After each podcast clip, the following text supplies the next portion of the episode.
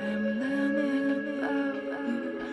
never really realised how powerful YouTube could actually be and uh, how quickly it could change somebody's life. But, um, you know, that's what independency is all about. It's about the underdog, about an individual chasing his dream on his own and not letting anything get in his way.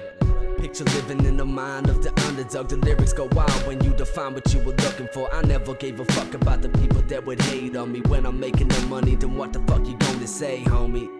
I sick of living with my head up in the clouds. Adios to every motherfucker that has ever tried to bring me down. Don't come back around when I make it in the industry. I'm doing this for myself, homie. You ain't shit to me.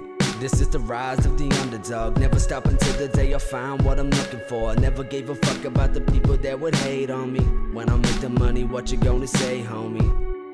Is the rise of the underdog. Never stop until the day I find what I'm looking for. Never gave a fuck about the people that would hate on me.